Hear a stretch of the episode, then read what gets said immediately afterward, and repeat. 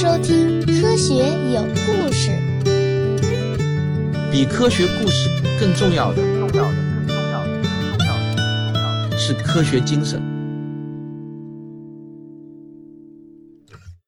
在开始之前，我必须说明一下，后面讲到的赫丁尔，其实呢应该是赫尔丁。我录制完本期节目之后呢，才发现我把这个名字呢给念错了。但是这个名字呢出现的次数啊实在是太多了，所以呢我真的是没有力气修改了，所以请大家海涵一下，凡是您听到的赫丁尔应该是赫尔丁，等将来空一点我再重新录一次。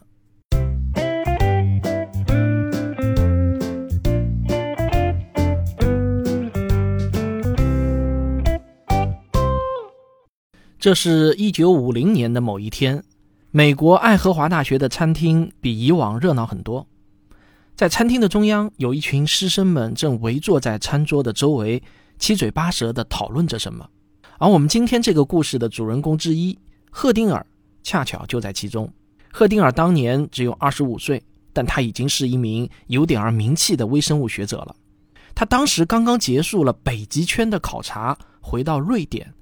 出于对微生物学的浓厚兴趣，他来到美国爱荷华大学攻读博士。那个年代啊，是一个抗生素刚刚被发现不久，科学界对微生物的研究热情非常高涨的年代。爱荷华大学的师生们在茶余饭后的话题自然也是离不开细菌和病毒。在讨论中，赫丁尔的一位同事就不由地发出一个感慨，如果1918年就有现在的科研水平，说不定我们人类就能躲过那一场浩劫。赫丁尔愣了一下，他接话道，你是说1918年爆发的西班牙大流感吗？这位同事就点点头说，当年的人们对病毒的认知太少了，又因为战争而放任了病毒的传播，那真是一场人间惨剧。我们不知道那些病毒为什么如此致命，也不知道它们的样子，最可怕的是，我们根本不知道它们什么时候还会卷土重来。如果可以，我倒是真想重回1918年去看一看啊。听到这里呢，赫丁尔就问，有没有当年的患者组织样本保存了下来呢？比如说肺部组织的切片什么的。这时呢，旁边一直没有说话的导师就发言了，他说啊，据我所知是没有，毕竟已经几十年都过去了，很多人都在寻找当年留下的组织样本，到现在还是一无所获，而且即便找到了也不太可能留下什么完整的样本了，除非那些患病组织是冰冻保存的。听导师说到冰冻两个字，还沉浸在思考中的赫丁尔猛然就打了一个激灵，因为他刚刚结束的北极之行目的地就是阿拉斯加，他在当地听到了一些关于大流感流行的传说，现在他知道当年患者的线索，也知道如何在冻土上挖掘操作，也许他真的可以去试一试，揭开1918年那场大流感留下的谜团。身边的同事们还在热烈的讨论，但赫丁尔的思绪已经飞到了流感肆虐的1918年。那是1918年3月的一个早晨，美国堪萨斯州的富雷顿军营中，有一名炊事兵因为发热、肌肉酸痛去看军医，他被确认得了感冒。但是没过多久啊，就源源不断的有士兵和军官来看病，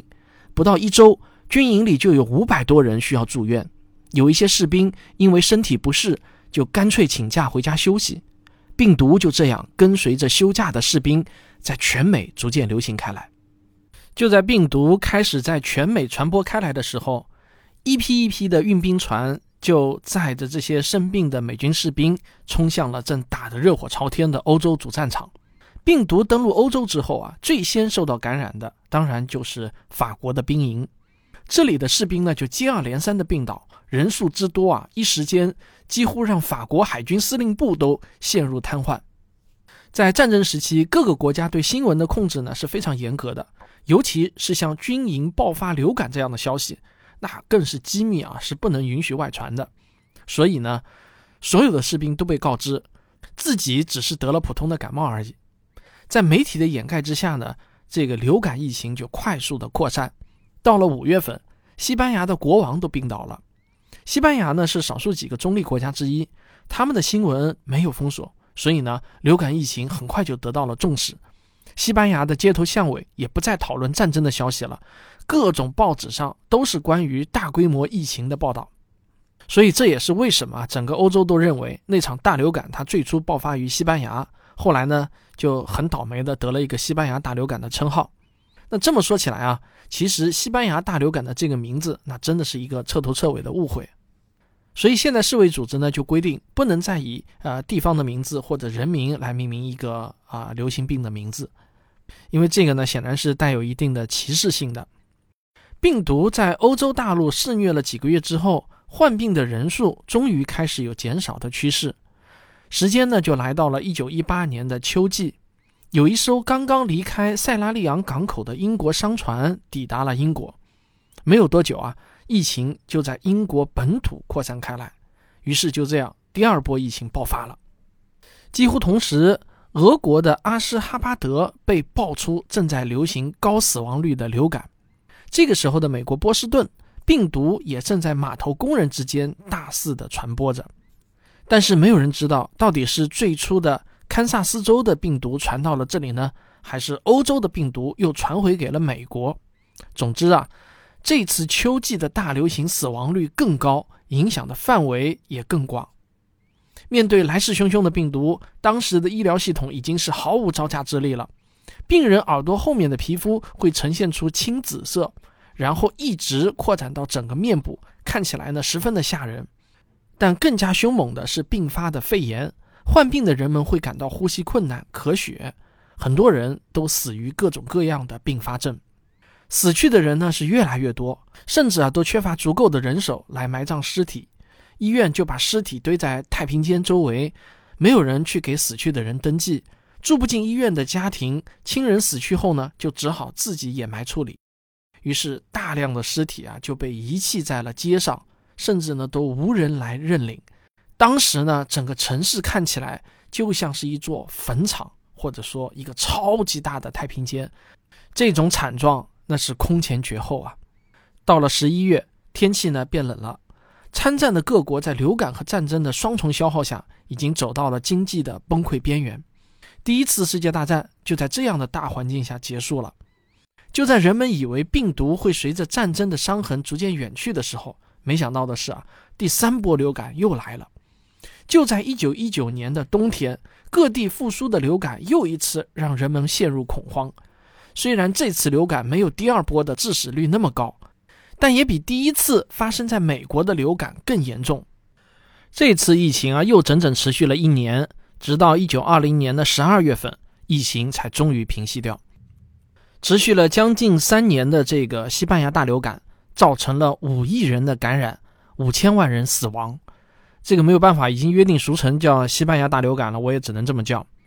但是我知道这么叫是不对的啊。而当时全球总人口呢，也不过只有17亿而已。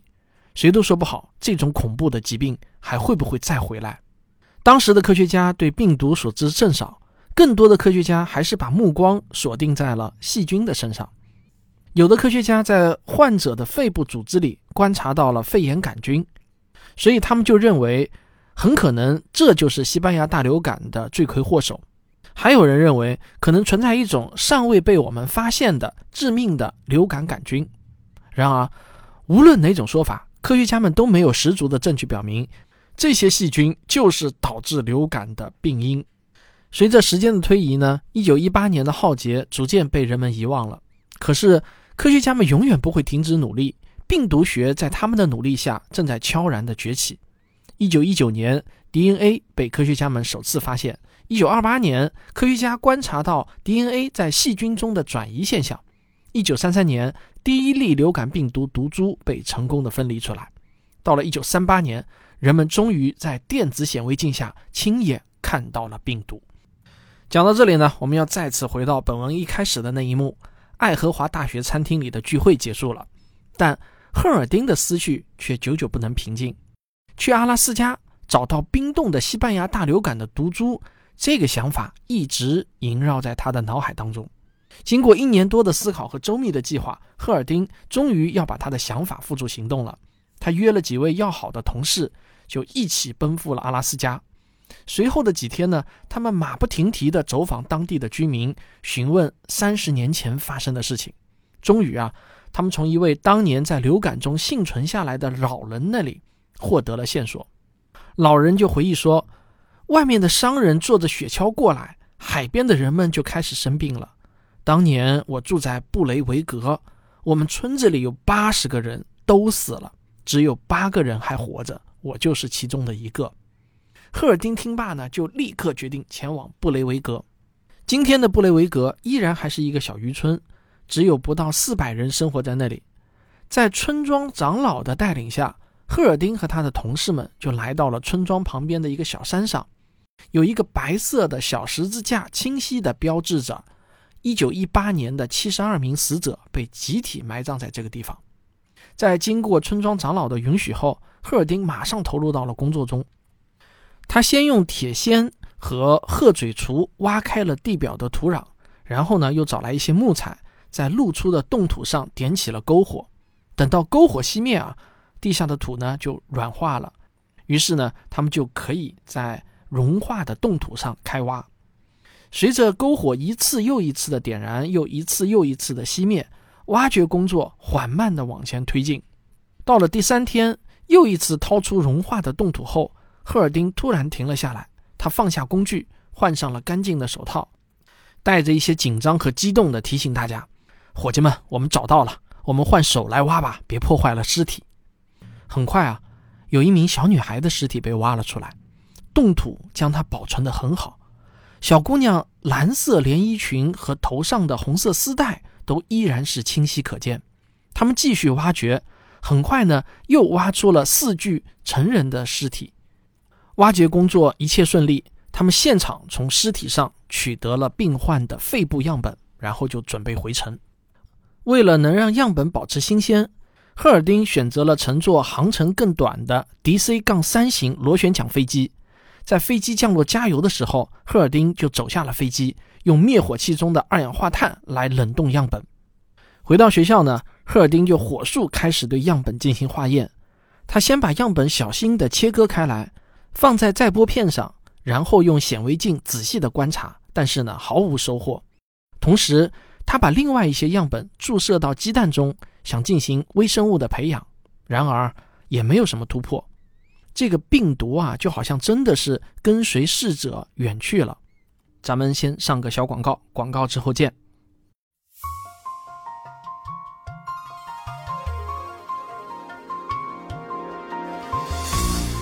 我有2本新书新鲜上市了，都是关于科幻的。一本是我的科幻评论集《迷途的苍穹：科幻世界漫游指南》，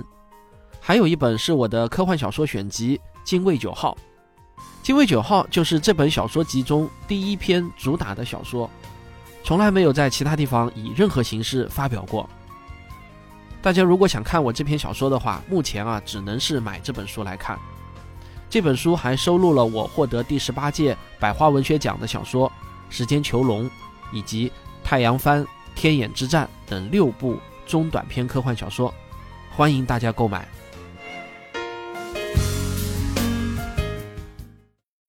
毫无收获的赫尔丁学业结束后呢，就回到了位于瑞典的故乡，成了一名普通的大学老师。到了1997年，转眼间啊，就已经过去了46个春秋。已经退休的赫尔丁坐在沙发上，随意地翻看着一本杂志，有些昏昏欲睡。突然呢，一篇文章就吸引了他，让他猛地从沙发上就坐了起来。这篇文章的标题是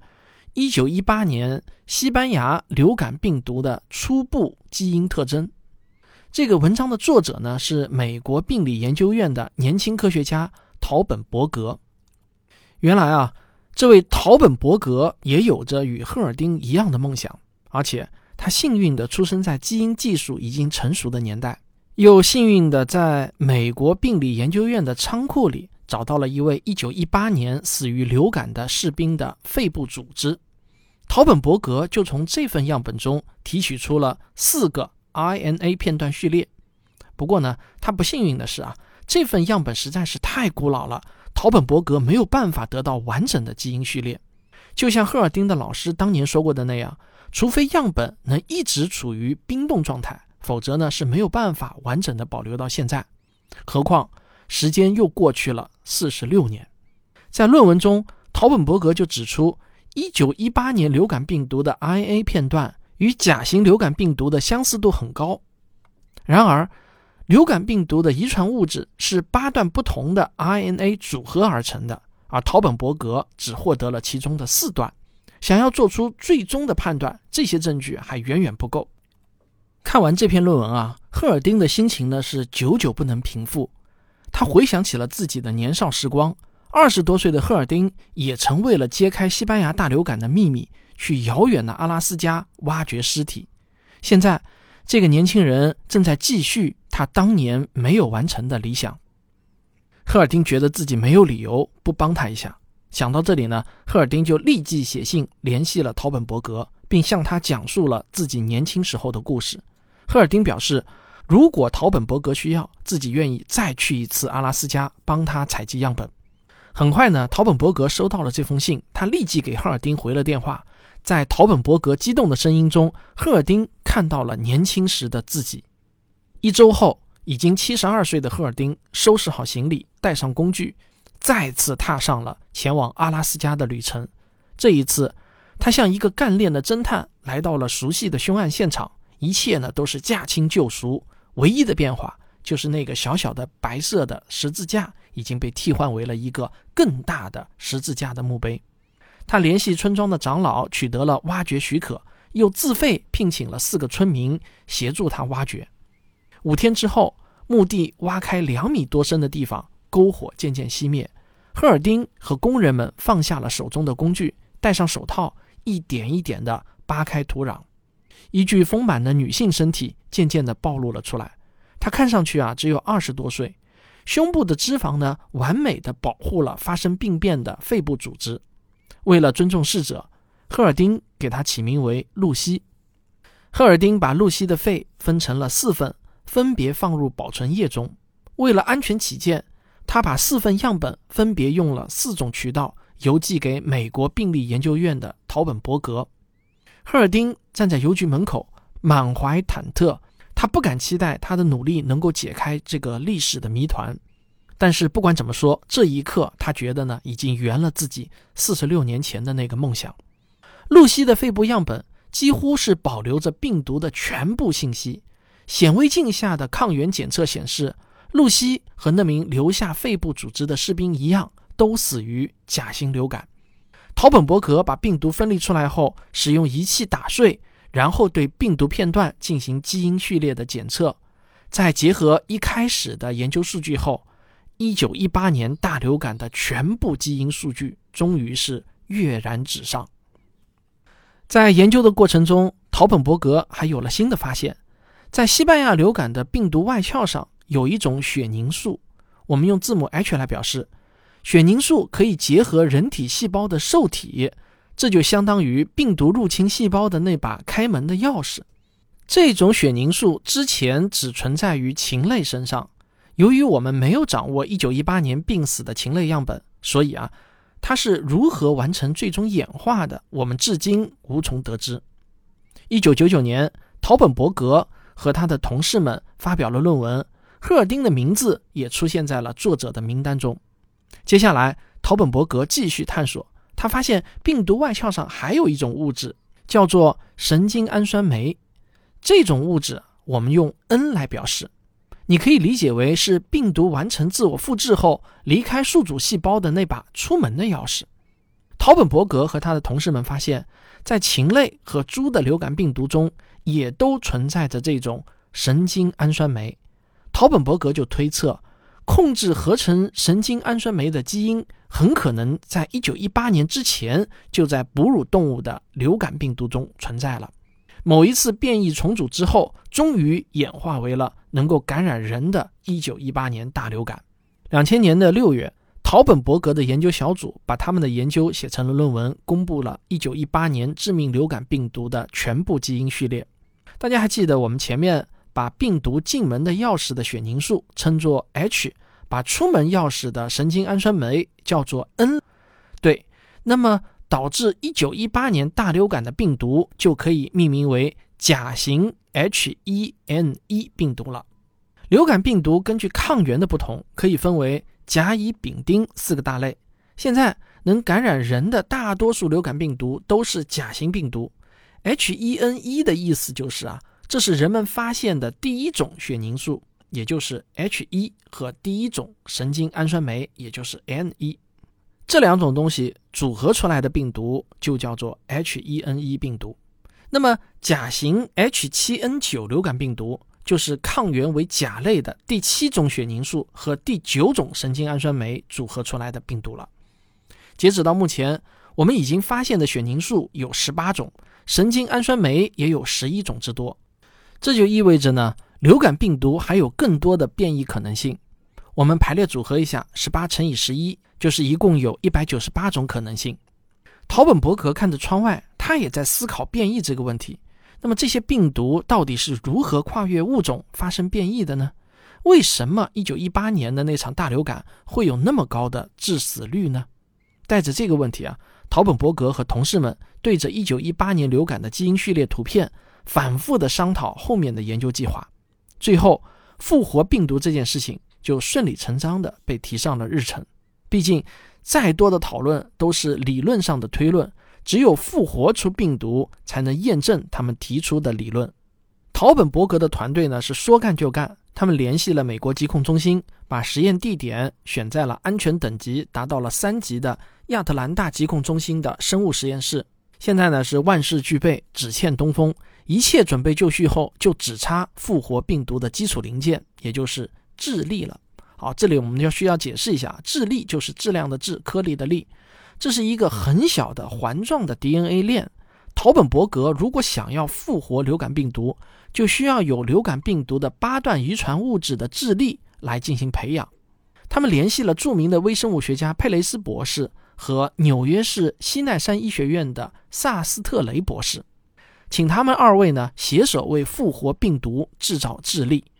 几年前，佩雷斯博士呢已经率先使用质粒制造过流感病毒，这项工作他很有经验。2005年的夏天，一切准备妥当的陶本伯格终于开启了复活病毒的工作。为了降低致命病毒可能带来的风险，疾控中心就决定这个实验只能由陶本伯格一人来完成。就这样，陶本伯格穿好隔离服，戴好呼吸面罩，穿过一层一层的安全门，来到了随时都会醒来的这些凶猛的病毒凶手身边。在面罩内，陶本伯格是屏息凝神，他小心翼翼地把准备好的8个 RNA 的片段质粒分别插入到人类的肾脏细胞中，然后这些小片段在质粒指示下重新组合。当培养皿中他们观察到人类的肾脏细胞再次被凶手侵占时，陶本伯格知道他们成功了，导致1918年大流感的凶手就重回人间了。到这里呢，陶本伯格呢还不能太激动，因为他知道仅仅制造出病毒还不能说明病毒已经复活成功了，他还需要进行动物试验来验证这种病毒的活性，或者说呢，他要来观察这个凶手的作案手段。陶本伯格将小鼠分了2组，一组让他们感染 H1N1 的流感病毒，另一组小鼠呢就让他们感染普通的流感病毒。2天后，H1N1 惊人的杀伤力就展现了出来。一些小鼠在患病2天后体重就下降了 13%， 还有一些小鼠患病后的3天内就死亡了，这可比普通的流感病毒的致命性强出了太多。陶本伯格呢不满足于简单的试验，他继续进行的对比记录，他还想探究一下到底是什么导致了 H1N1 的致命毒力呢？他和团队就尝试对 H1N1 病毒进一步的重组，比如他把 H1N1 中的7个 RNA 和其他甲型流感的1个 RNA 重组，再用这个新病毒去感染小鼠，毒性呢明显减弱了。经过几番不同的小鼠实验，最终他和他的同事们写道，所有8个基因组合在一起，形成了一种具有特别毒力的病毒。在测试中再没有发现任何一种其他组合有如此强的毒力了。流感病毒作为一种分段病毒，随时有可能经历重组。当流感病毒进入到细胞之后，就会分散成为可以拼接的基木。如果同时有两种不同的流感病毒感染了同一个细胞的时候，重组就会发生，而我们几乎无法预测一种新病毒的出现时所产生的后果。2005年10月，陶本伯格团队的研究成果发表在了《科学》杂志上。自此呢，1918年大流感之谜也终于宣告破案。然而这些发现并没有带给我们太多的希望。科学家们吃惊地发现啊，我们好像并没有什么特别有效的手段来控制这些可怕的流感病毒。对此呢，世界卫生组织也只能是建立全球流感监测网络，随时监测季节性流感病毒的变化和新型流感病毒的出现。然而这也没有让人们安心，因为更恐怖的是啊，能够感染人类的流感病毒仅仅是流感病毒大家族中的一小部分，